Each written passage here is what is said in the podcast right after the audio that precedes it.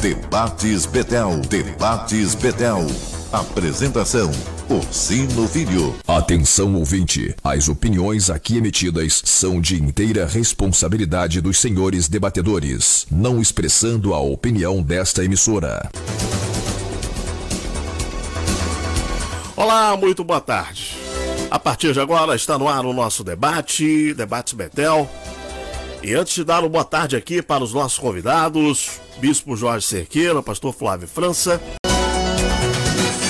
Vamos ouvir a boa tarde do nosso querido pastor Flávio França. Tudo bem, Flávio? Boa tarde. Tudo bom, Orsino? Boa tarde. Boa tarde para nossa audiência maravilhosa. Mais uma quarta-feira de benção. Bom estar aqui de novo com o pastor Jorge Cerqueira, bispo, né? Jorge Cerqueira. Ele está aqui, muito, estou muito feliz com a presença dele, principalmente com essa camisa do super-homem, viu? É, Eu gosto muito do super-homem. Né? Hoje ele não quis polemizar, não É, veio com a camisa do Brasil. A camisa do Brasil. né? A camisa não é do Brasil. Não, a camisa não é é. dos 14 anos da igreja. Sim, não, mas assim, é, o, Jorge, assim, vou- já vou dar a palavra para você, mas assim, já debatendo antes do debate, isso está muito comum. A minha filha do meio pegou a camisa do Brasil e pediu para a mãe dar. Por quê? Porque o jovem não pode andar no meio de outro jovem com a camisa do Brasil, porque senão é cancelado. Camisa do Brasil loucura, né, significa cara? ser Bolsonaro. E ser Bolsonaro é ser inimigo da juventude, ou pelo menos de parte dela. Então, quer dizer, nem a camisa do seu país você pode mais vestir, porque colaram, a, a esquerda pegou isso e colou na imagem do Bolsonaro.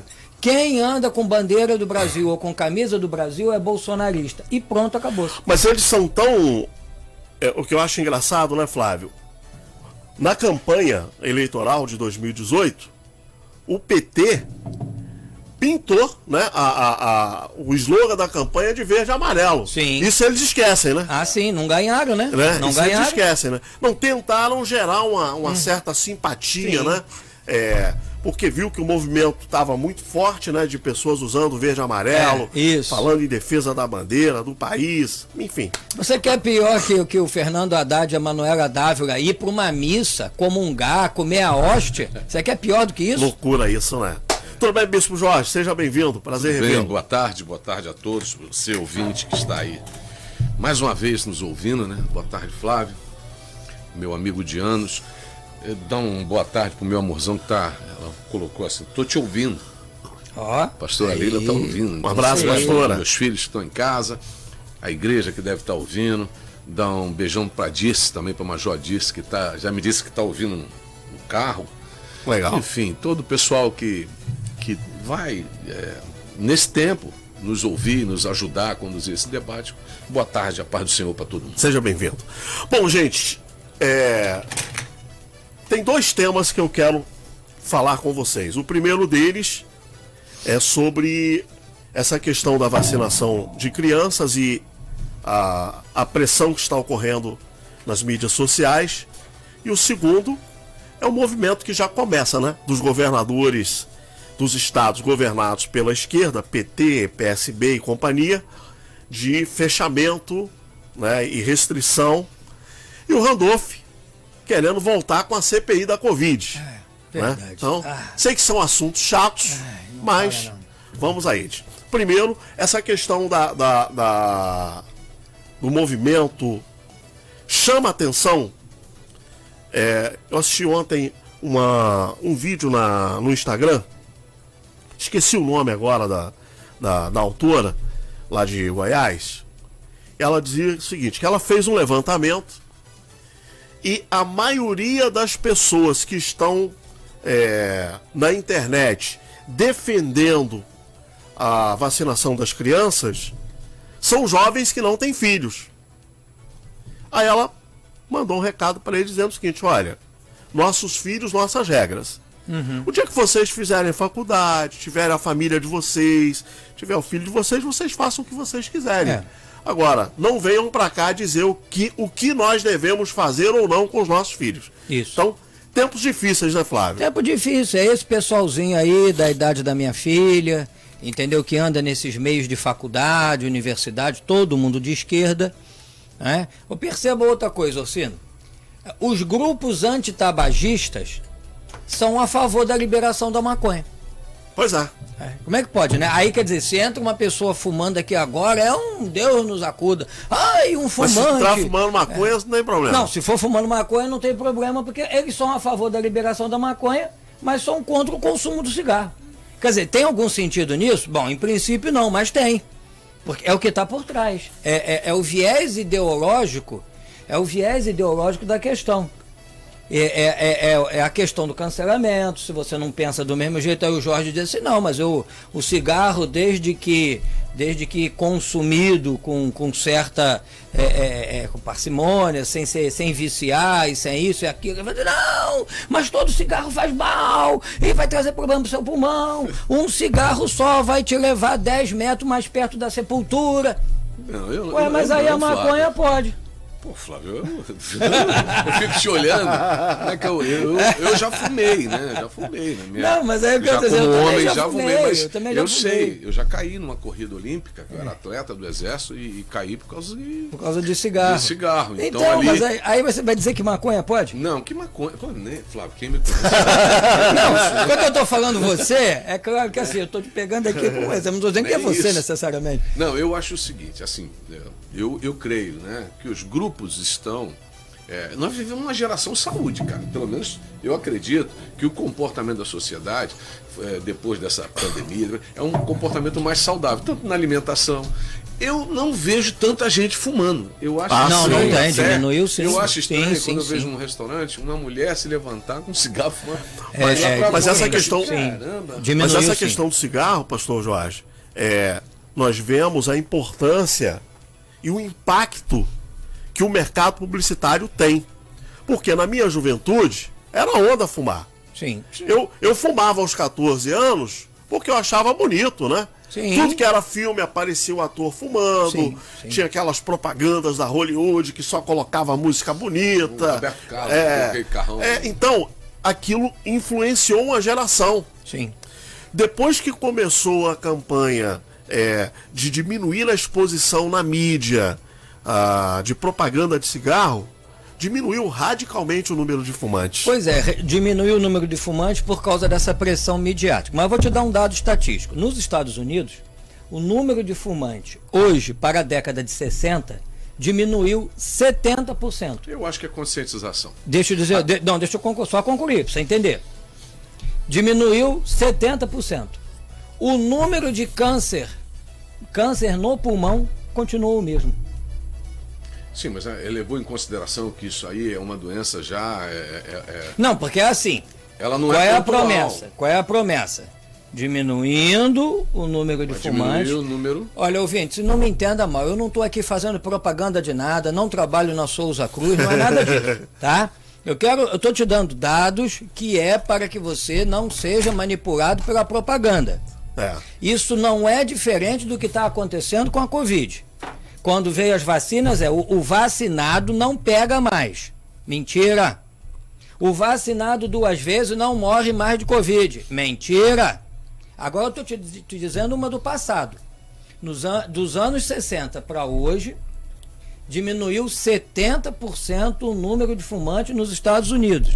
E não diminuiu o número de câncer no pulmão. Que se dizia o seguinte: fumar dá câncer no pulmão. Então, por que, que o câncer do pulmão não diminuiu, apesar de terem diminuído 70% o número de É fumantes? porque, o, primeiro, a nicotina não é só aquilo, entra, ela entra outro, outros componentes químicos que hoje em dia são Não, muito não mais vorazes. isso, Não tenho dúvida. Uma- muito mais vorazes. Então, aquele cigarrinho do passado que a gente fumava, aquilo que a vovó eh, fumava, ba- eh, como é que ela chamava? Fumo de rolo. Fumo de rolo, isso é diferente, é. Isso hoje aqui é droga pura. É, tenha é, dúvida. um negócio que deve ser voraz no pulmão. Um Então, cigarro assim, tem 600 substâncias diferentes. então, o fato de eu só iniciar a fumar e de que eu parei e não estou na pes- pesquisa, isso já produz em mim um mal.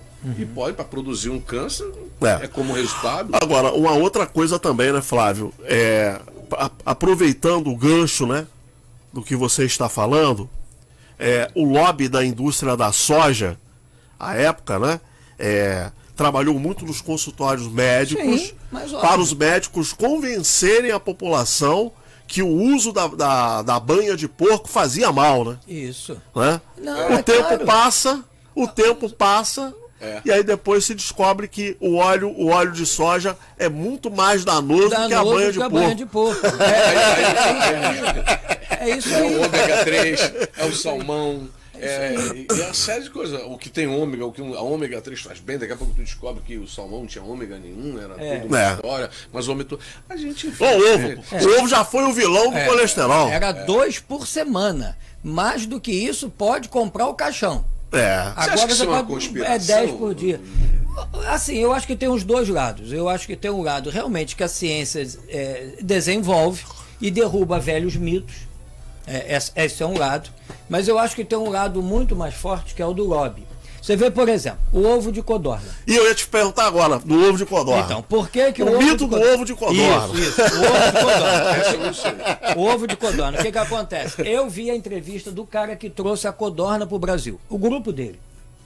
O objetivo era o seguinte: não tinha nada com ovo. A codorna não é nossa. Era soltar a codorna em fazendas, assim como existe o pesque pague, era o caça e pague. Uma caça recreativa. né? Isso, por como ela não era um, um animal da nossa, Soltar, da nossa fauna. Então era, o objetivo era esse, e você ir lá caçar. Matar Ah, com uma sim. arma de cartucho. Sim. É, Uma arma é, de, é, sei lá, 36, qualquer um calibre desse alto com, com, com muitas esferas dentro. Então, o objetivo era recreativo, caça recreativa. Então, era o mesmo esquema do peixe. O que você pegou, você paga pelo que pegou. É. Né? Quilo. Bom, mas o brasileiro é muito criativo. O que, que eles fizeram? Fizeram as fazendas de caça. Aí o cara chegava lá, saía dando tiro em tudo, matava 200 e trazia duas para pagar. E largava o resto morto lá. Né? Quer dizer, essa, essa é a moral do brasileiro. Aí não deu certo. Não deu certo. O que, que se faz agora com tanta codorna? Bom, começaram a criar codorna para produzir ovos. Mas isso não era uma coisa que estava no nosso hábito comer ovo de codorna. Aí pediram para o Luiz Gonzaga fazer uma música. E aí veio aquela música, eu quero o ovo de codorna para comer, porque o meu problema ele vai E, as- resolver. e associou o ovo de codorna à virali- à Isso, virilidade como, como se fosse um masculina. afrodisíaco, não tem nada a ver. masculino, Mas né? o negócio pegou porque entrou no gosto da. Então aí ninguém passou mais a comer ovo de codorna para fazer efeito de Viagra. Mas aquilo entrou no gosto. Né? Então As hoje. era aquela. Então hoje o ovo de codorna é, é- hoje não, já de muitas décadas, faz parte da nossa alimentação sem estar associada com a música e com o objetivo original. Mas foi isso. Então você vê, a, a, a, a indústria, o comércio faz isso com frequência. Voltando ao cigarro, eu vi propagandas absurdas nos Estados Unidos dos anos 40, propaganda ainda em preto e branco, falando de cigarro, era médico, tinha um, tinha um cigarro que era para quem tinha bronquite. Aquele cigarro ajudava na bronquite. Olha, isso não foi no Brasil, foi nos Estados Unidos. Quem fazia a propaganda era um médico, atestando a eficácia de quem fumava para o tratamento de bronquite. Para você ver aonde a indústria do fumo foi. Assim como foi a indústria do fumo no passado, hoje é a indústria dos laboratórios, é a indústria da Pfizer, da AstraZeneca, do Coronavac, do, do, do Caramba 4, que hoje Nós estão não ganhando temos ainda bilhões. uma vacina definida. Não, Só não temos, não temos certeza de nada, de É, absolutamente então, a- nada. A gente, a gente tem vivido dias difíceis. Dias É. que o pai e a mãe, por exemplo, no caso dessa, dessa vacinação de crianças. A responsabilidade é nossa mesmo. É. Eu, Sim, eu é só nossa. encerrar, porque eu acho que ele contou É a história do tabaco aí. a É, história, é. Né? É, essa questão de, de 5 a 11 anos, né? 5 a 11 anos a faixa etária, não é? É, de 5 a 11. É, é uma criança, então a responsabilidade da família. Né? Aí eu pergunto a você, com tudo que a gente viu, esse experimento laboratorial que somos nós, somos, É. somos o experimento. Viramos cobaia, né? Cobaias, né? É, te dou uma, uma dosagem, morreu. Então aumenta a dosagem, morreu também, então aumenta. A gente não sabe em que dose vai parar. Sim. É isso que a gente quer para os nossos filhos. Eu não tenho visto criança morrer disso aí. Não. É, a não ser se tem problema Ah, de Raro, saúde. já- normalmente já tinha raro, algum é problema. raro. Sim, é, raro, é, né? anterior. Agora, como é que a gente vai vacinar? Como é que você vai permitir um experimento E aí- desse se não é vacina? Não De tem forma bula. nenhuma. Não tem uma bula. Eu não tenho Verdade. filhos pequenos, E aí, hoje, mas se ouvinte, tivesse, não vacinaria. A nossa fala aqui é para te alertar. Cuidado com essas discussões, né? É, eles têm mania de dizer, né? Ah, o discursinho do eu tenho lugar de fala. Que lugar de fala que tem um jovem que não tem filho está defendendo vacinação de criança na internet? Exatamente. Qual o lugar de fala dele? Não, porque foi, foi ali manietado por professor, professor de universidade, por, alguns canais de mídia, que botou na cabeça deles que quem não se vacinar ou quem não vacinar os filhos é bolsonarista, é da direita, é conservador. Então, quer dizer, eles vendem essa, essa, esse velho discurso marxista e o jovem, pela sua natureza, todo jovem é idealista. É. Faz parte. Todos nós fomos e alguns continuam sendo até hoje. Todo jovem acha que o mundo está de cabeça para baixo e ele, jovem, é que vai endireitar, vai as coisas. É onde a esquerda entra. A esquerda entra e diz assim: você não olha aí em volta, você não acha que tem muita desigualdade? Você não acha que tem muita coisa errada nesse mundo? Aí o jovem, acha. Pois é, nós somos os caras legais que vamos te ajudar a acertar isso aí. Pronto, já comprou, está comprado. Aí agora você entra com um falso discurso de esquerda, né, com as falsas promessas, que são que a esquerda por onde passou no mundo nunca deu certo, mas no entanto é um discurso altamente atrativo e sexy, né? Já diz o diz o Luiz Felipe Pondé que ninguém da direita pega a mulher, só pega quem é da esquerda. Na faculdade é assim. É, o da direita quer falar de, de juros, de cultura, de economia, e o da esquerda tem um discurso sensual. Aí a mulherada cai para dentro. Então, é, então você vê, o jovem se deixa seduzir com muita facilidade. É aquela promessa de resolução rápida e simples de problemas complexos. O, o, o Collor, que foi o último governo de direita que nós tivemos antes do Bolsonaro, ele tomou exatamente essa atitude da esquerda, que é o processo revolucionário. Ele não sabia, porque não entendia nada do assunto, e disse: Eu vou matar o tigre da inflação com um tiro só. Aí o que, que ele fez? Segurou o dinheiro de todo mundo, bloqueou o dinheiro de todo mundo, quase matou o país de fome. Né? Porque ele achou, achou, achou assim, que se eu matar o doente, eu mato a doença. Só que o doente morre junto e quase que o país afunda ali totalmente. Aí ele teve que vir liberando o dinheiro devagarinho. Mas o que, que acontece? Esse é o discurso revolucionário da esquerda, de dar um, um tacape no problema e achar que aquilo soluciona. Não soluciona. Inflação é um problema extremamente complexo, com, com causas. Não tem uma causa, é. tem com causas. Não adianta você querer tomar uma medida extrema achando que vai resolver, porque não vai. Não é tem bala de prata, né? Não ele, tem. Eles chamam. Eu, eu, eu, estive aqui guardando um, um, uma foto é interessante, dialética hegeliana. Né? É, dialética você, hegeliana. Você cria uma reação, se houver medo, histeria suficiente, as pessoas não só aceitarão a solução que limita seus direitos, mas também implorarão por isso. É Nós isso. estamos vivendo isso. Você é. põe o medo e, e, no medo a gente fica. É, é. passaporte é. sanitário. Uhum. Vou colocar aqui agora, ainda nessa, na esteira, né? Nesse mesmo tema, né? A, a, a, o desespero, né? Você percebe, o desespero tá tanto que a Miriam Leitão defendeu uh, o bloqueio do Bolsonaro nas Rede mídias social, né? sociais. Eu vou colocar aqui a, a Miriam Leitão. É, é, a Miriam Leitão com essa infelicidade, né? Vamos lá. É, as redes de comunicação, como né, o Facebook, Metaverso agora, o Twitter e todas as outras redes, começarem a tirar o presidente Bolsonaro. E foi assim com o ex-presidente Trump. Teve um momento que ele foi banido das redes sociais. Ele tem que ser banido das redes sociais porque ele é um divulgador de mentiras. Mas está na hora de as redes, é, as redes de comunicação, como né, o Facebook, Metaverso agora, o Twitter e todas as outras redes, começarem a tirar o presidente Bolsonaro. E foi assim com o ex-presidente Trump. Teve um momento que ele foi banido das redes sociais. Ele tem que ser banido das redes sociais porque ele é um divulgador de mentiras. Mas... A que ponto chega o desespero, né, Flávio? A que ponto chega o desespero? Só para lembrar que a Miriam Leitão, nos anos 70, ela era subversiva, andou tomando corrida aí da, da, das forças policiais, né? E ela passou aquela grande vergonha na campanha, que foi ficar gaguejando lá o que falavam para ela no ponto, quando Bolsonaro decorou uma fala, muito bem decorada, ele falou muito bem, que foi do Roberto Marinho, né, que apoiou, apoiou o movimento limitar, que não foi Roberto Marinho, foi ele 110% da sociedade. E, e, e, ele estava correto naquele momento. E ela teve que engolir, mas é aí verdade, né? ficaram falando no ponto e desmentindo o que é mais do que sabido. É, é, o que ela tentou dizer é que a estátua do Cristo Redentor lá na, lá na Zona Sul não está de braços abertos, está com as mãos para trás. Uma coisa que todo mundo sabe que não é verdade. Então, depois que ela passou essa vergonha, que eu acho isso mancha o currículo todo dela, porque eu acho que nem tudo que o patrão nos manda fazer a gente tem que fazer, porque você, como ser humano, tem que ter um pouco de brilho, de, de moral, de dizer isso eu não faço, então eu te mando embora. Então, manda. Eu não faço.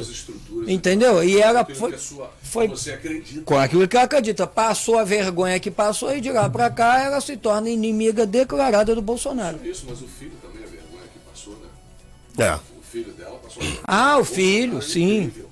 Então a, a gente percebe, não só ela, né, mas a classe artística está chegando também a um ponto. Né? É, o desespero, né, pastor Jorge? E, e muita gente, eu pensava, mas isso atingiu até a igreja. Esses garotos novos que são cantores, querem se lançar, grava esses, né, esses, essas suas canções novas, pensando que vão acontecer alguma coisa. Daqui a pouco aparece um programa da Globo em hinos. De onde começou? Na igreja. De onde tu era? Na igreja. E eles acham que esses artistas ganhavam dinheiro. E não ganhavam, né? Sustentado no programa da Rua B. Né? E de uma forma indevida. E hoje está tudo desesperado. Quem fez riqueza e está bem e prestou contas à, à fazenda, está tudo certo. Quem não o fez, quem burlou, hoje está enrolado. Agora, tem essa militância pesada, igual a Miriam. Né?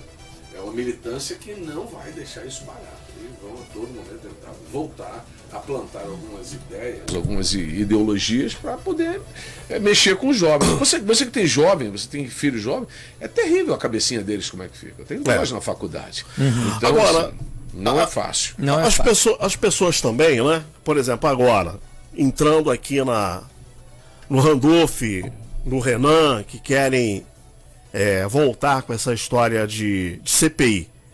Eles subestimam a inteligência das pessoas, né, Flávio? Por exemplo, a- a- o mundo todo está passando por um processo extremamente difícil com essa nova variante. Aí vem o Randolph querendo dizer que é culpa do presidente. Sim.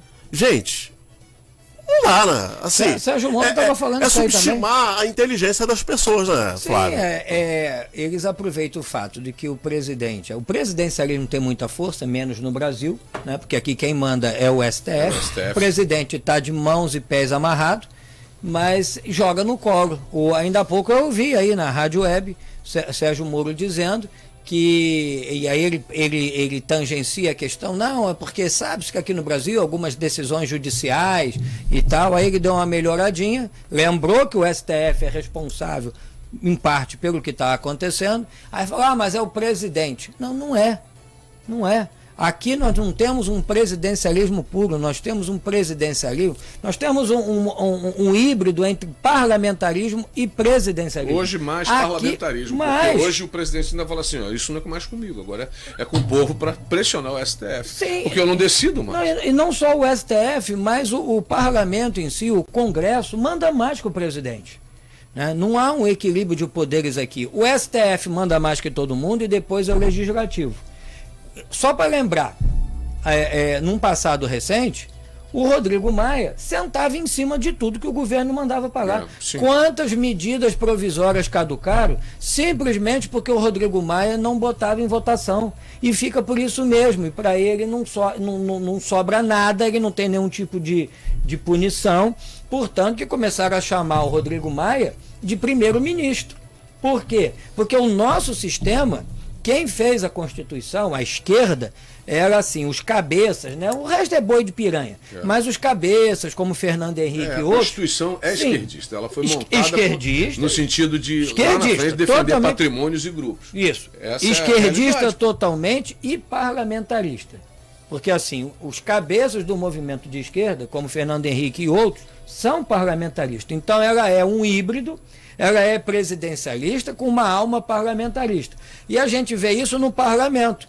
Porque Câmara dos Deputados e Senado Federal, os dois juntos, mandam mais que o presidente. O presidente não faz nada sem ele. é, seu nada. nós vamos- não, não interessa ganhar presidente da República, não interessa A- para nós é, o poder. eleição não se ganha, poder. né? É de seu- a, a eleição não se ganha, se toma, Se né? toma. E a É, gente eles volta. mesmo. A gente volta no que você estava falando semana passada, Jorge, que você foi interrompido. É, a, gente, a gente volta naquela questão. Porque assim, Quem é que manda hoje no Brasil? É o presidente? Não. E se entrar outro presidente, vai mandar? Não. Porque as estruturas do poder são as mesmas. As pessoas estão preocupadas que o PT não volte. O PT nunca saiu. O É. PT está aí. Toda a estrutura está montada. A gente não tem um presidente do PT. Né, que, se, que venha do PT Mas e para é presidente. deles. o poder ainda é deles. E você, e você, você agora, Jorge, que tu, você é o presidente, mas você fica lá assim, ó, igual a rainha da Inglaterra, não manda em nada. Né, falando por atitude, porque abaixo de você todo mundo serve ao PT. Quem não serve ao PT serve ao PSOL. E se não for ao PSOL, é ao PSDB. Ou seja, de um jeito ou de outro, é a esquerda. Da esquerda radical para a esquerda mais moderada. Mas sempre esquerda. Então, toda a estrutura que não foi montada pelo PT. O PT só multiplicou. Essa estrutura, ela Fora começa. São Paulo começa. Fora São, mas muito antes. Isso começa nos anos 60. Isso começa nos anos 60. Essa infiltração da esquerda no serviço público. A esquerda no serviço público. Porque assim, a gente não ganha a eleição, a gente não coloca um presidente do PCB, nem do PC do B. Mas a gente coloca na base do serviço público e vai subindo os escalões os nossos. Eu- você acha que a percepção, eu creio, eu creio, estou te perguntando isso. A percepção do Bolsonaro quando se candidatou foi essa? O Brasil agora, se a gente não. Não, eu acho que não ele é o não, momento. não, eu acho que ele não sabia disso. Ele, ele, ele é bem intencionado, continua, bem intencionado, só que ele enfrenta uma estrutura que é um verdadeiro monolito. Porque ele não está lidando com gente que tem mandato. Ele está lidando com gente que tem, cargo estabilidade. vitali- cargo vitalício. Cargo vitalício.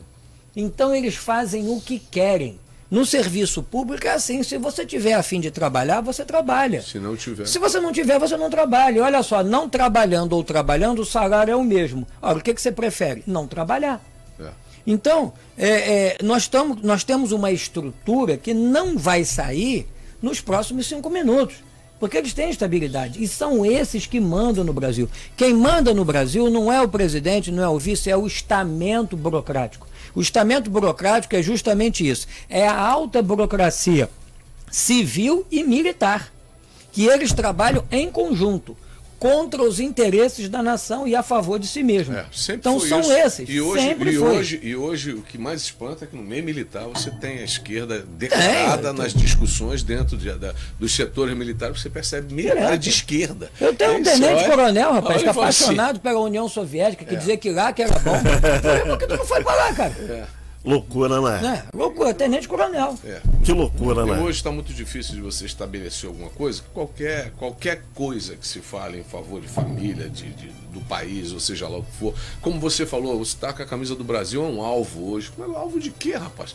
Nós temos que ter orgulho do nosso É. país. Sim. Acho que isso que talvez vai fazer com que o próprio governo se sustente. É, é aquela questão do amor à pátria, do pertencimento. Mas- Eu sou brasileiro. Mas rapaz. perceba uma coisa, isso não é só aqui não. Nos Estados Unidos é muito comum você ver a bandeira americana nas casas, não é? Você não vê isso? tudo, em tudo. Toda vez que você vê uma bandeira daquela em algum lugar, pode ter certeza, ali mora um republicano. Democrata lá Não é usa. pessoal aqui. É. Entendeu? Então, quando você vê uma bandeira americana no lugar, provavelmente é um republicano que está ali. Agora, isso é dito na TV? Não. Como é que, eu- como é que eu fiz a minha cabeça com relação aos Estados Unidos? Os democratas é gente jovem, bonita, apaixonada e muito, muito amante do seu país. E os republicanos? Gente velha, mofada, já deveria ter morrido com pensamento atrasado. Quem foi que colocou isso dentro de mim?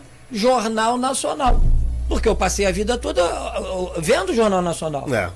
Eram três, quatro Volta, canais abertos. volta mas aquela nada. história da propaganda que nós falamos no A início. história né? da propaganda, mas o Jornal Nacional, ele nunca disse assim, olha, fique com os democratas e deteste os republicanos. Eles não vão fazer assim. Mas a mensagem é subliminar. Eu ainda pensava que a gente precisava de uma nova ideologia. Cazuza falava, ideologia, eu quero uma para viver. E a ideologia que nos dá. Mas ele falou certo, que só tinha uma né, É. hegemônica e qualquer coisa que viesse de fora não entrava. Quer dizer, Bolsonaro é o ponto fora da curva. É quem começou a quebrar isso aí. Aqui, quando a rádio começou em 2011, eu dizia: olha, o Brasil é um país conservador. Quem entender que tem que falar para os conservadores que estão aí, vai levar. Bolsonaro percebeu isso. começou a falar aquilo que nós queremos ouvir. Pátria, e aquilo família. que nós. Isso, pátria, família, é, é, é, é liberdade. É, é, Deus. Deus, defesa dos seus interesses. Se manteve num discurso ao qual estava oprimido, mas existia. Existia, existia. E aí o que, que acontece? A grande mídia teve o mesmo erro aqui que teve com o Trump dos Estados Unidos. Só olhou para a rede social, só olhou para as grandes capitais, para a Zona Sul do Rio de Janeiro. Zona Sul do Rio de Janeiro tem mais comunista lá do que tem em Cuba. Então só olhou para esse pessoal.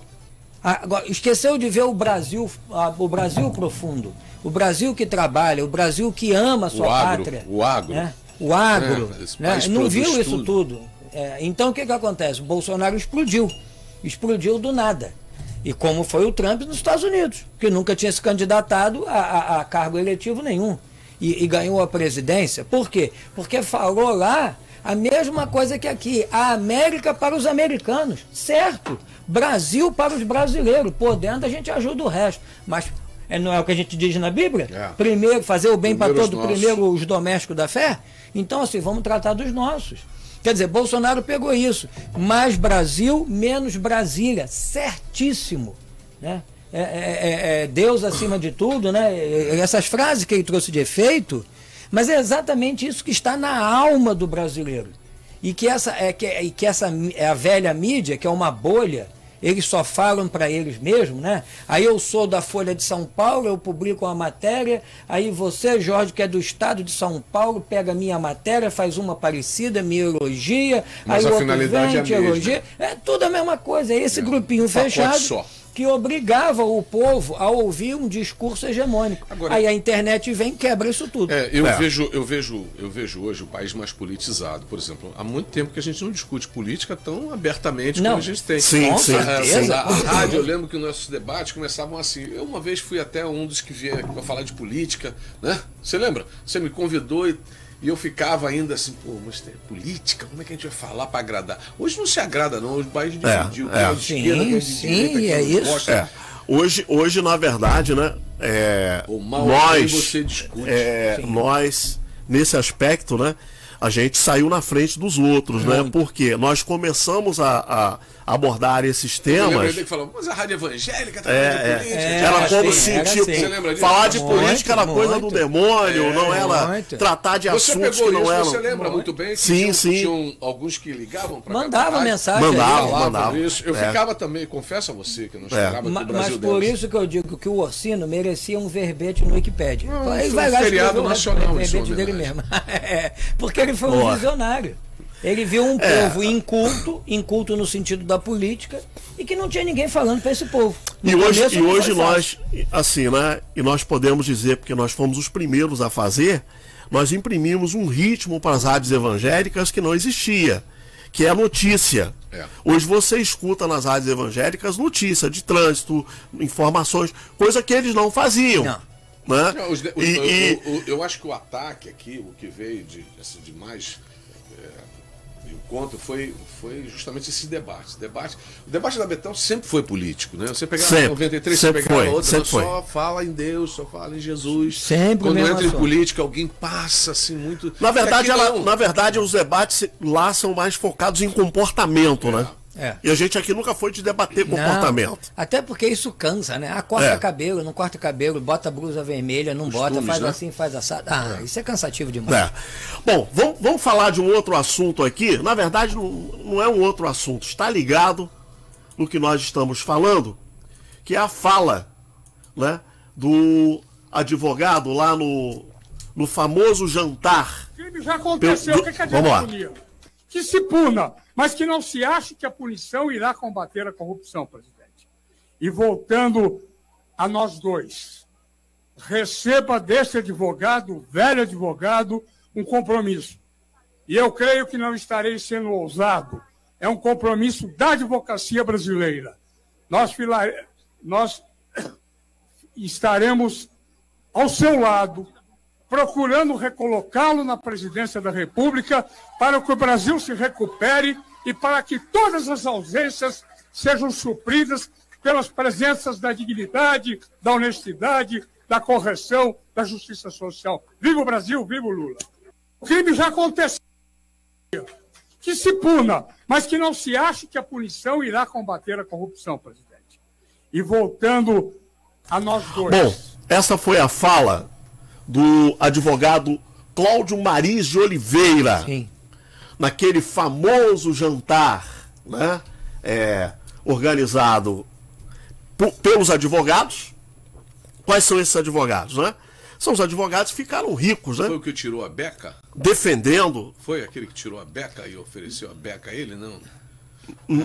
Aquele balandral Sim, preto, sim. foi sim. esse? Não, No jantar, não? esse, não. É, que tirou e falou: Isso aqui é o símbolo máximo da justiça. Ah, eu, essa parte eu não sei. Aí o que acontece, né? É... Resumindo. Presidente porque- aí para lembrar que ele está falando do Lula. do né? Lula. É, É. Isso. Ele está dizendo o seguinte, né? Roubamos mesmo, não adianta punir, porque vamos roubar mais. Isso. É isso que eles estão dizendo. Não, e que, e que punição ao crime não adianta. Punição Que ao crime não adianta, isso, né? gente. Você- O Lula, no discurso não falou? Que advocacia é essa, Flávio? Olha, vergonhosa, De onde né? saiu essa Ué, advocacia? mas você tem o Felipe Santa Cruz, que é presidente da OAB Nacional e que em candidato. 2004 ele foi candidato a vereador pelo PT aqui no Rio. Né? O pai dele, eh, diz uma história que o pai dele foi perseguido político e tal. Então, assim, você sabe de onde ele vem, né? A gênese. E, e quando você tem um, um sujeito desse e tem uma oposição a ele, de, de- grupos de advogados, existe um grupo que eu não faço parte, os advogados conservadores do Brasil tem, tem esse grupo, eu por acaso não faço parte, mas não é nada contra, não, é porque nunca me chamaram. Mas assim, é, tem, tem gente fazendo oposição ao próprio Felipe Santa Cruz, porque a OAB não não não está mais como a OAB de antigamente, a, a OAB de Sobral Pinto, a OAB, a OAB de grandes nomes da advocacia, que realmente defendia a liberdade. Não, a OAB se cala diante de tudo que o STF faz. É, Não inclusive, tem uma a- nota para falar nada contra. Inclusive a nova presidente né, da sucursal do AB de São Paulo está iniciando uma campanha para a mudança do, do diretório da OAB Nacional. Sim. É, e, e o que ela defende é que a OAB não pode seguir nessa atuada de é, ativismo político partidário. Exatamente. Né, não Porque dá. também, Ursino, a gente não vota pra, para o Diretório Nacional. É. Veja, você, a gente vota para prefeito, a gente vota para governador, a gente vota para presidente. A gente vota aqui no Rio de Janeiro, como foi no final do ano passado, em novembro, a gente vota aqui para a sessional do Rio de Janeiro, para o presidente da, da sessional e para o presi presidente das subseções. Mas você não vota para a diretoria nacional. Por quê? Não vota. Aí é entre eles, eles resolvem lá. E agora é o fulano. É. Pronto. E o Lula, e o Lula, né, com, com a sua malandragem, né, quando, quando o Lula faz essa aproximação com a AB, porque o AB também participa, né, Flávio, da indicação de desembargadores para os tribunais. né? Com certeza, com Então, certeza. Vem em nome a- da OAB. É, é, é aquilo, é aquilo que você falou, né? É, o Lula realmente, não ele, eu acho que o cérebro por trás de tudo isso foi o Zé Disseu. Acho que o Lula não tinha capacidade de enxergar essa. Não, é- essa Não, o Lula não é o Lula. Existe um. O Lula é, é, é, é a frente de um processo, mas tem Sim, cabeça sim. pensante. Sim, não, É, eu não, acho não, que o não. grande PT cérebro disso aí é o Zé Disseu. É, né? Sim, tem, tem- do PT, na história do PT, sempre teve. É, o, o Lula no, muito- no, no Foro de São Paulo, nas reuniões, ele não participava. Ele estava lá, ele abria, É. saía, aí lá pelas tantas ele voltava. O que, que vocês decidiram aí? Aí ele assinava embaixo. Entendeu? Ele nunca participou de nada, que ele não tem, não tem cérebro para isso. Ele sempre foi enrolão, sempre foi muito esperto, né? É, é, é o, Macu, o Macunaíma que veio do Nordeste. Então é o, isso. O mais, o mais estranho é você ver ele falar, né? E- Ele teve um- uma declaração dele, ele- filmaram isso, ele dizendo assim: Eu cansei de ver jovem morrendo na mão da polícia por roubar um celular. É, é. Aí eu fiquei. E ainda fala, o que, é que nós tem vamos uma- fazer? Não tem uma, uma Que que linha nós de pensamento, não tem. você Compra não com o dinheiro dele o celular pro Você não consegue entender, porque o cara fala isso pra você, aí você. É aquilo que eu falo, existem é, burrices, existe, ou então querem fazer a tua cabeça com alguma. Com algum pensamento que não, que não, que não tem coerência. E quando ele começa a falar Mas isso, que os ele tá amestrados deles, qualquer coisa vale. e aí você fica dizendo assim, por que, que eu tô ouvindo isso? Né? Essa é. é não há uma linha de raciocínio coerente que, que, que demande uma sociedade justa, perfeita, uma, uma, sociedade que, que tenha seu comportamento estabelecido. Ouvir um sujeito falar e tem gente que bate palma para ele. É. é. Ele, ele, na verdade, o Lula, ele vai e volta, né? Por exemplo, agora, é, essa fala dele aí que quer, quer rever a reforma trabalhista do Temer, ele viu que pegou mal Agora ele já está fazendo um reparo. Não, não é bem isso, dá pra gente fazer assim, não sei o quê. É um bandido descarado, bandido, né? não descarado, tem proposta não tem outra... país, não, não tem, tem, nada. Não tem como designar, não. Parece uma entidade maligna bandido, mesmo. Bandido. É uma entidade Rapaz, mesmo. Que, que... É um opressor eu, eu, costumo dizer que atrás de qualquer governo existe um principado lá trabalhando para destruir o ser humano, sabe? Em qualquer, em qualquer. Não sei se. Eu não sei se, se vocês, eu não sei se vocês se lembram. Deve ter, sim. Eu que planeja. Não posso mas o Lula excedeu. É. Lembram, lembram? Assim, acho que ficou nítido para todo mundo e é bom a gente trazer à memória essas coisas porque o povo esquece o que é a quadrilha do PT. À medida que eles foram percebendo que a, Lava Jato estava chegando no Lula, para o Lula ser preso. Não sei se vocês se lembram de um professor, vazou um áudio de um professor orientando a eles, não, é só nomear o Lula para algum ministério que ele passa a ter foro privilegiado, é, Dilma joga tentou, isso com o STF. Lembra que a Dilma do Bessias? Do Bessias. Tô levando aí o papel. É, o Bessias tá, tá levando Bessias, aí o papel. É. é isso. Se você, se precisar, você usa. Então, assim, gente, é uma quadrilha, né? É. Eles aprenderam, eles entenderam os mecanismos de funcionamento do sistema judiciário brasileiro Todo. E, e, e foram trabalhando né, nas brechas, é, né? Tudo Flávio? dominado, Ursino, é, tudo dominado. Isso não vem de agora, né? Isso é. não vem de agora, isso é um processo de mais de 50 anos. Isso veio devagarinho, foi o grande responsável por isso, sabe quem foi? Foram os governos militares.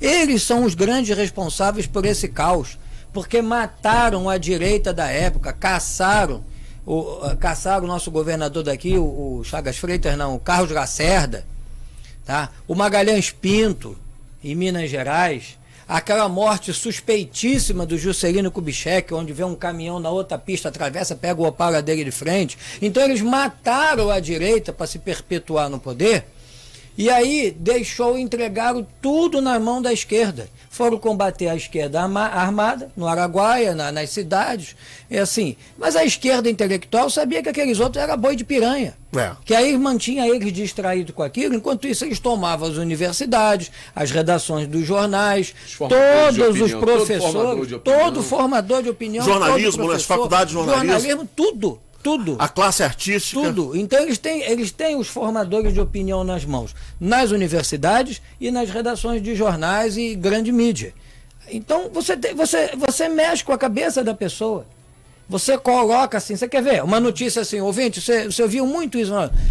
É, aumentou a distância entre ricos e pobres na pandemia. Qual é a primeira coisa que vem na sua cabeça? Ricos miseráveis quando você pensou assim, amigo, Marx mora dentro de você e você não sabe. Porque foi colocado lá na tua infância, na terra infância, começou na escola, por professores que não sabiam que eram manipulados também. Se você acredita que para alguém ser rico o outro tem que ser pobre, você é comunista e não sabe. Você não sabe disso, porque a, a, o pensamento socialista ele está em toda a sociedade. As pessoas dormem, acordam, comem, se distraem pensando de forma socialista e não sabem disso, porque essa, essa é uma tática gramsciana. É colocar o veneno em doses homeopáticas dentro de você.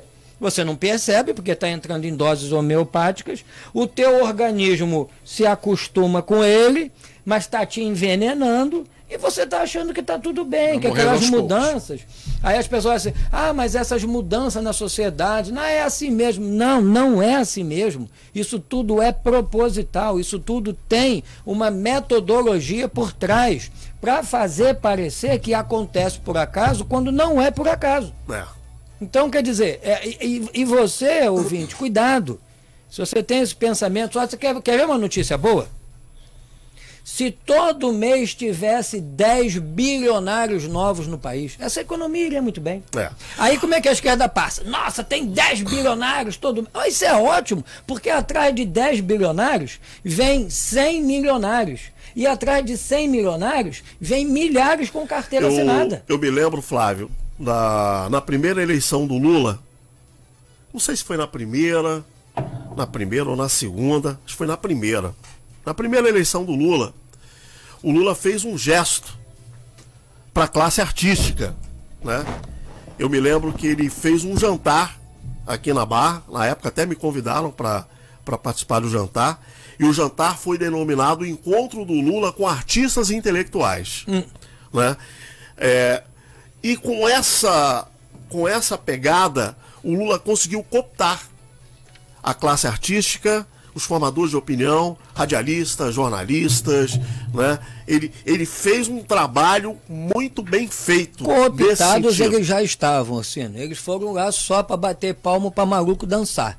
Eles já estavam cooptados. É, Mas naquele momento não, Flávio. Assim, naquele não, momento assim, havia. Já tá de muito tempo. Não, assim, eu digo assim, o cenário, né? O cenário, a disputa, o Lula, naquele momento, a eleição do Lula era incerta. Olha, então ele estava em campanha. Eu vou mostrar para você como já estavam. Quando o Lula disputou a primeira eleição, você está falando do cenário artístico.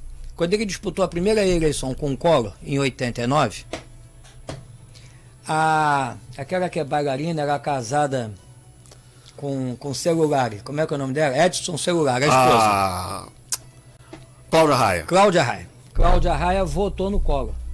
A classe artística não tinha rede social nem nada. Cancelou ela.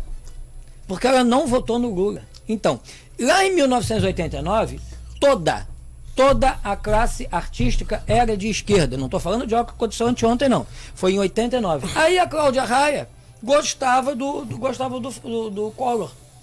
Declarou abertamente: eu vou votar no Collor. Para quê? Perdeu dinheiro. Porque foi cancelada. Tá? Não tinha rede social mas tinha jornais, tinham revistas. Você sabe que foi muito famoso, hoje acho que nem existe mais. Essas revistas de artista, que fala de vida de artista, né? Fala o que, que o artista está fazendo, acho que isso acabou. É, revista de então, fofoca, né? É, revista de fofoca. Ela foi cancelada. Isso foi em 89. A classe artística estava toda cooptada. Mas ainda tinha, Flávio, assim. Ah, o, o Lula. um ou outro salgado. É, não, mas naquela época. Tu o quê? Assaltado daqui de lá. É. Não, mas a primeira, a primeira eleição do Lula é a primeira vez que ele ganhou, né? É, é bom lembrar que ele foi, eleito, ele foi eleito depois de três tentativas, né? É isso aí, ganhou em né? 2002. Então havia uma resistência muito grande ao nome do Lula. Da sociedade, mas não e, da classe E de artística. alguns profissionais de, de, de formador de opinião. Porque ele dizia que era é, existia. Não, mais, mais, do que isso. O, o Fernando Henrique sentou com ele e falou assim, cara, se você quer realmente governar, você tem que ter cuidado. Aí o que, que ele fez? Soltou a carta aos brasileiros. Na carta aos brasileiros, ele se comprometia em manter a política econômica do Fernando Henrique. E deu certo. E deu certo, o primeiro mandato. Mas esse negócio, certo. Flávio, esse negócio de, de, de jantar. Medo da sociedade. O dólar naquela época subiu muito mais do que hoje. O dólar dar, olha só, eu vou te dar um exemplo, te dar um exemplo prático e recente da, dessa situação. É, o Bolsonaro recentemente deu uma declaração, é, numa entrevista coletiva, é, que a imprensa estava mais amigável. E ele pontuou, dizendo que aquela a atitude da imprensa estava por conta do, da confraternização que ele fez com os profissionais de imprensa no dia 24 em Brasília. Hum. Né? Então, quando você faz isso, e o Lula sabia disso, isso é, isso é, isso é praxe. Hum. Governador do PT, governador do PT e PT no poder, eles fazem isso. Eles promovem jantar, eles promovem café da manhã para jornalista, eles fazem porque os jornalistas gostam disso.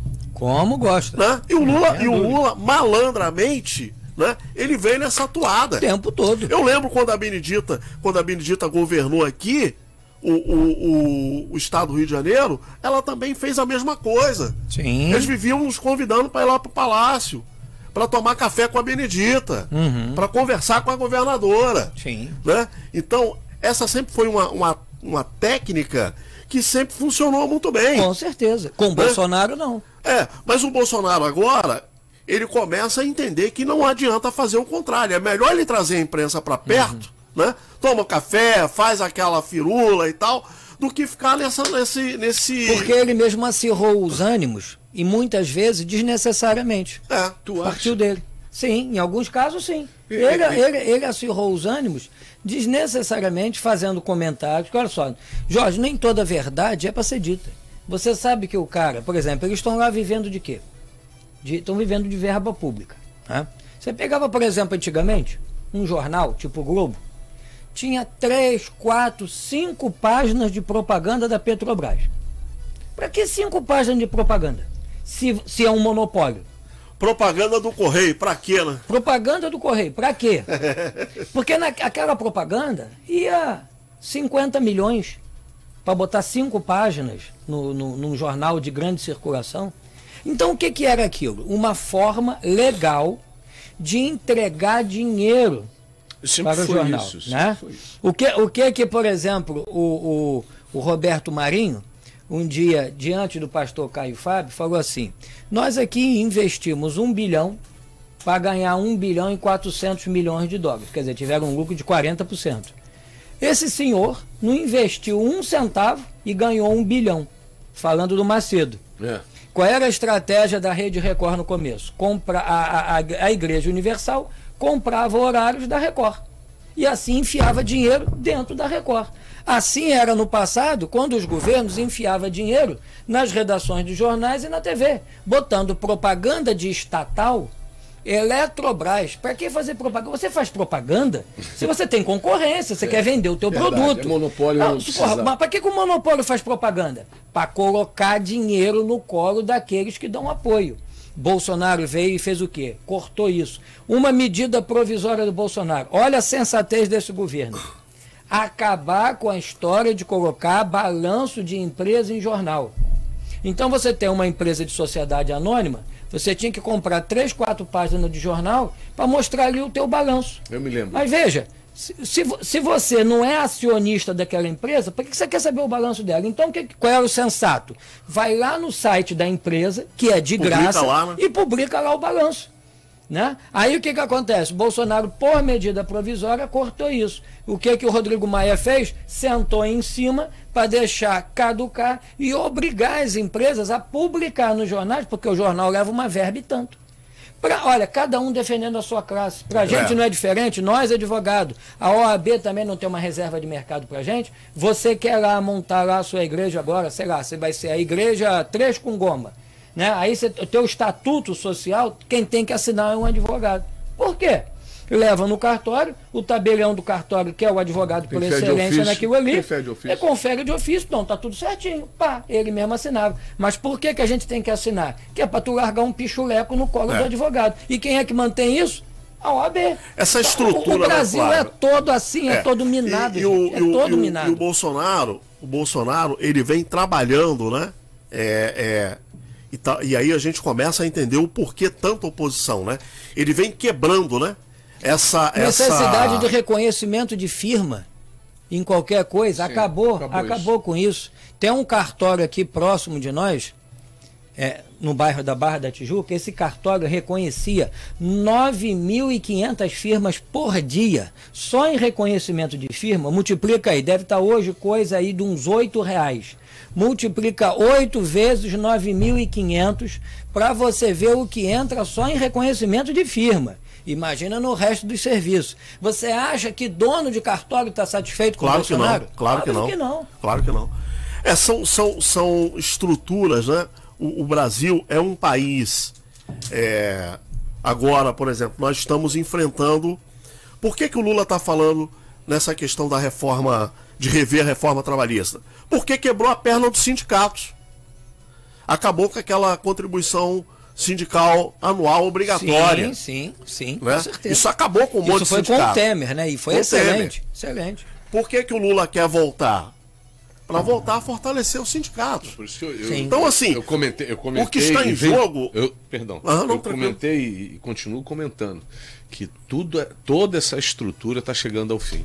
É, uma questão hoje nós Agora, Tá um jogo de paciência. A gente, a, gente, a gente precisa entender, né, pastor Jorge? Eu acho que a, Porque so- a já sociedade. estão tomados. É, a sociedade brasileira precisa entender o que está em jogo. Mas eles não querem, isso foi plantado de uma forma, ah, dá, dá, dá um certo desgosto ver o jovem fazer um discurso contra isso tudo e você perceber que a mente dele está bloqueada, porque a gente bloqueia, porque os caras eh, aparelharam esse país. Eu, eu, É. eu, no meu pensamento, eu acho que o Bolsonaro foi uma.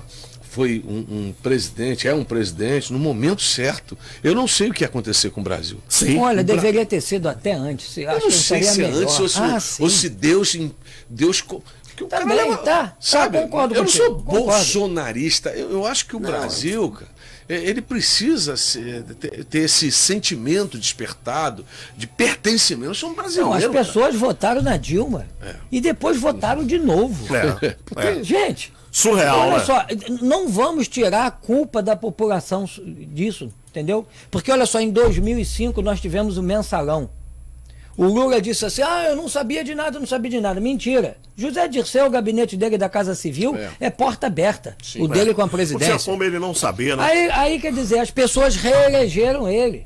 O Ministério Público Federal não incluiu ele no mensalão porque achou que ele ainda era muito forte politicamente. E o Fernando Henrique, assim, deixa sangrar. Não sangrou e se reelegeu. E depois de se reeleger, ainda colocou o primeiro poste dele, porque o Haddad disse que ele era o segundo. Colocou o primeiro poste e esse poste foi reeleito. É. E quem foi que Agora- votou? Agora, tem, tem, tem, um- tem uma coisa, Flávio. é, eu vou até colocar aqui uma fala do, do Alexandre Garcia. Os números estão favorecendo muito o Bolsonaro. Muita coisa. Vamos ouvir aqui uma fala do Alexandre Garcia. E entrando na economia neste final de ano, Alexandre, que resultado tiveram as contas públicas? É um resultado que surpreendeu os pessimistas. né?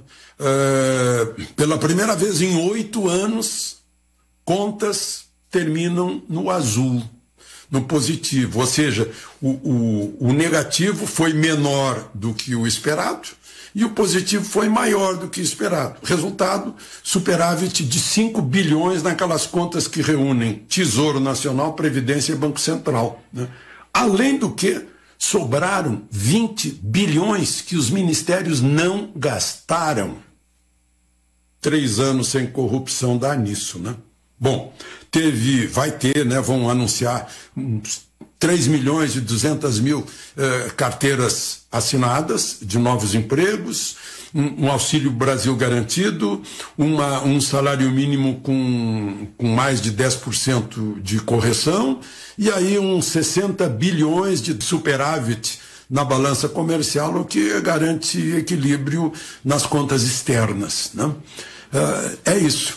E, bom, a Petrobras, que foi a, a maior prejudicada aí nesses escândalos que foram revelados pela Lava Jato, além de ter a dívida dela reduzida para um terço do que era, ainda foram recuperados 6 bilhões 170 milhões do que roubaram dela. Ah, claro que não se recuperou aquilo que ficou na Bolívia, o que enferrujou em Pasadena, na- o que Hugo Chávez tinha acertado lá daquela refinaria do Nordeste, isso não. Mas, ah, por outro lado, os que fizeram esse estrago todo também foram recuperados. Bom, então, gente, nessa troca de ano, eh, talvez a gente devesse fazer uma outra troca. né? Eh, o pessimismo puxa tudo para baixo. O otimismo e o entusiasmo, ao contrário, torna tudo melhor. Que tal trocar?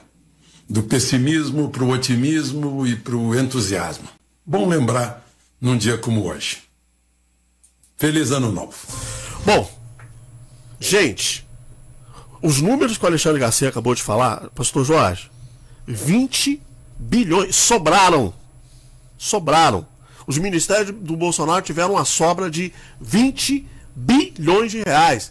Isso era dinheiro que era lavado aí pela corrupção, pela roubalheira. É, fora as né? obras lá fora, passar dinheiro. Fora É, a Petrobras, a Petrobras Deu é, é, é, é, recuperou né, parte do que havia sido é, detonado com a roubalheira que fizeram. Então, é muita coisa. Não, não é possível que o povo não esteja enxergando isso. Eu falei aqui em as pessoas off, não votam com razão, eles votam pela emoção. Vota com fígado. né? Tem tudo isso aí. Aí um diz assim: é, mas na época do Lula eu comia filé mignon, hoje eu não como mais. Pronto, acabou todo o discurso. Para esse tipo de mentalidade, que a pessoa que não está afim de raciocinar em nada, ela não está afim de pensar, não está afim de ponderar, ela está afim de chavões, frases feitas, palavras de, eh, de Quer ouvir, efeito. quer ouvir É o. Lula dizendo, vamos ser felizes de novo. Quem vai ser feliz é ele com a quadrilha dele. É, né? com certeza. Não é o povo. Então isso aí. Aí você faz uma lembrança. O cara diz assim: é bom foi no governo dele, porque eu andava descalço, mas no governo dele eu comprei um par de chinelo. Pronto, ele é o cara. Eu disse aqui outro dia desses: bom por bom, então bom foi o Fernando Henrique. Porque quando o Fernando Henrique lançou o plano real, um quilo de frango era um real. É. Então, bom, e vamos voltar para o Fernando Henrique, que está vivo ainda, vamos botar ele lá. É. Para o quilo de frango voltar a ser um real. Vai voltar? O quilo Claro de frango não. vai voltar a ser um real? Eu, não, eu não vai. conti- eu continuo dizendo o seguinte: eu, eu sou otimista. Né? Eu não, Não podemos perder a, não, a não, esperança. não, eu acho que o país ele, ele vai caminhar. Nós não estamos hoje Tá andando a passo caminhando. largo, mas nós estamos Não, saindo do tá buraco caminhando, que claro. queríamos Sim, cair. né? sim, sim, agora, sim. tem gente que você fala, aquilo que você falou agora, né? mas eu, eu comprei um par de chinelo. Tem gente que é bloqueada. Eu- Ganhei eu- uma Eu dentadura, acredito, pastor. arrumei um pastor Jorge. emprego. Eu acredito, pastor Jorge Flávio, que o Bolsonaro provavelmente será reeleito no primeiro Não, eu turno. não tenho dúvida. No primeiro turno. Sem, sem, Por a, sem auditagem das urnas, o, Por quê? eu tenho meu. Olha só, Flávio. Não, o assim, Ministério- Ministério do ignorando o. Datafolha, tá? Vamos lá, vamos falar assim de um pensamento lógico. Ignorando o Datafolha. O Lula, ele não tem penetração, o Lula não tem eleitor entre as classes é, B, né, A, B e até a C ele já não está tendo mais muita penetração nessas classes. Né? Aonde o Lula é forte? Nos menos favorecidos. Né? E Que o- são também os menos escolarizados. Isso. Então, mais fácil para ouvir um Mas- discurso barato. Mas o que Dominação. acontece? Isso. O que acontece? O Bolsonaro, quando ele, ele dá essa injeção, dá esse aumento para o Renda Brasil, entra com esse Vale Gás, ele vai conseguir dialogar com esse público.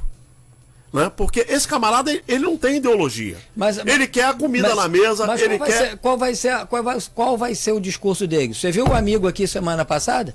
O que, que é 400 reais com essa inflação? Pô, mas era 150 que recebia. Mas eu tô falando Agora vai você- receber 400. Ah, mas agora o discurso é o seguinte: 400 não adianta de nada porque a inflação come. Mas eu tô dizendo agora pra você, as que pessoas- inflação existe. As pessoas bloqueiam e, e você fica olhando, você fica olhando o discurso e fala assim: será que você não entende o que eu estou te falando? Será que você não vê Eu- números eu- eu- eu dessa acredito, forma? gente. E, assim, só para Então, terminar mão, o meu 400 não pensamento. serve pra nada, Bolsonaro dele. avisou que o Barroso convidou as Forças Armadas para acompanhar o- as eleições e as Forças Armadas. Ele até falou assim: nós aceitamos.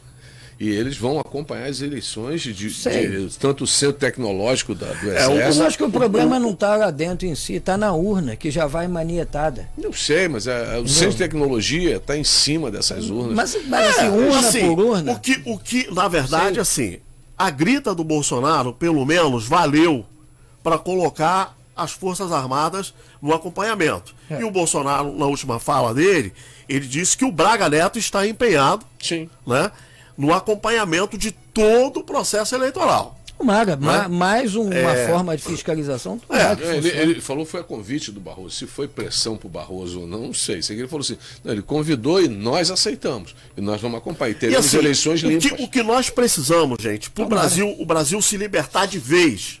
O Lula tem que tomar uma surra nas urnas, mas uma surra dele passar vergonha. Para ele nunca mais sequer cogitar a possibilidade de candidatura. Para só o- acabar com essa história. só o fato senão vai ficar esse rame-rame a vida toda. É, a gente vai assim, ficar aqui 20, 30, Ô, 40 Seno, anos em- discutindo o em, Lula. Dá. princí- em princípio eu concordo com você, mas assim, o que a esquerda é muito boa é de propaganda. eles vão inventar um discurso. Se ele tomar essa paulada nas urnas que você está falando, eles vão inventar um discurso para justificar, como esse do amigo. Ah, mas o que é 400 reais diante da inflação? Você vê como é que eles já querem desmerecer o, o Renda Brasil? Pô, o, o, o Bolsonaro, ano passado, o que o governo federal entregou de dinheiro na mão de quem, de quem precisava e de quem não precisava Foi mais também, que 10 anos de Bolsa Foi Família. mais que 10 anos de Bolsa Família. É. Você vê alguém assim da grande mídia, da velha mídia, dizendo algo? Não. Aí agora, quando der os 400 reais, ah, mas o que, que adianta 400 reais numa inflação que foi 10% ao ano? Ah, então abre mão dele, fica sem nada. É muito Entendeu? O que Mas, me mas deixa. essas Eles coisas, sempre vão adaptar mas essas coisas, por exemplo, as pessoas estão percebendo. É assim, Por é isso que eu espero. Eu ó, espero isso. Essa coisa do, do, do, do DPVAT, né, do seguro obrigatório, que o Bolsonaro foi lá e quebrou a perna da máfia, Isso. das seguradoras. A, a renovação de habilitação, que era a máfia da, da- das autoescolas. Uhum. Né? Então, a questão dos cartórios. As pessoas estão vendo isso. Bom, né? eu O problema espero. que ele essa tinha no. As pessoas Nordeste, estão vendo o isso. problema que, que ele tinha de, de rejeição no Nordeste, eu, eu acredito que esse problema já foi superado com, com, com água. Hoje no Nordeste tem água, lá em cima tem água, no sertão A rejeição, tem água. a rejeição o do êxodo Bolsonaro já não há mais. O, aquele o pastor Jorge, que vem para cá para o maior, para trabalhar. Isso aí. a maior, a, a- o maior símbolo de que o Bolsonaro está muito forte no Nordeste é que o Lula não conseguiu andar no Nordeste. Cê- cê que vê as- teoricamente era, o- era o território as, dele. você vê as BRs como é que estão tão lindas. É, Todo dia que você vê o Aí ministro do quando transporte. eu conforme for, hoje, hoje o Lula tem 200% das intenções de voto. Aí conforme for chegando perto da eleição, aí ele vai caindo. É. Aí ele vai caindo nas pesquisas, porque sempre a desculpa dos institutos é o seguinte, não, mas o, A pesquisa é o retrato do momento. né? Aí quando, aí quando vê que não dá para segurar aquilo, você não vai levar 200% de voto até o dia da eleição. Aí tu vai pá, pá, pá, pá, pá, pá, diminuindo, chega lá, ele tem 15%, tem É. 20%, tem não sei o quê. Difícil. Gente, eu quero pedir desculpa aqui aos nossos ouvintes. Nós nos empolgamos Ah, aqui na, não na- ouvir os ouvintes? É, na- no, no debate. A hora avançou. Eu preciso finalizar. Eu vou ficar devendo as participações aqui. São várias. Entrou muita participação. Eita, tem muita ficar- coisa grande É, aí. até a pastora Como é que eu faço para ler isso aí, hein, Ocino? Onde é que Ah, eu tá, isso? tá na live, tá no. Ah, eu não sei como é que é isso, No Facebook, Eita, no, não tem. no YouTube. Pastora Leila Não. participou Fica lá na live, a pastora Ah, Leila fica. participou aqui. É, o Paulo, vendo. a- o Pinho Souza, muita gente. Ah, que o legal. Tony Ferreira, Cláudia Gomes, Rojânio Gonçalves, Ezequias Andrade, Fátima Moratori, Israel Silva, é, enfim, muita gente. Gente, desculpa, mas não vai dar. Bispo Jorge, muito obrigado. Suas considerações finais. Eu, eu sou grato a todos vocês, nos perdoem aí os erros, ah, fiquem com aquilo que foi bom.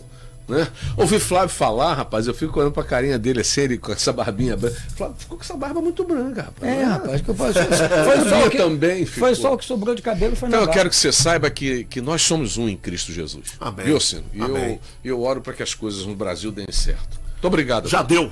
Já deu. Isso. Flávio, Não, eu não quero falar nada não, que eu tô doido pra pegar pra fora pra ver o carro do Jorge. tá doido pra ver o carro do Jorge? né? Pode, pode garantir. É É bom, pá, tem mais gente aí. Então, É, gente, cara. ponto final então no nosso debate. O debate tem a produção da Deise Oliveira, com apresentação e trabalhos técnicos de Ursino Filho, com assistência de produção da Stephanie Silva.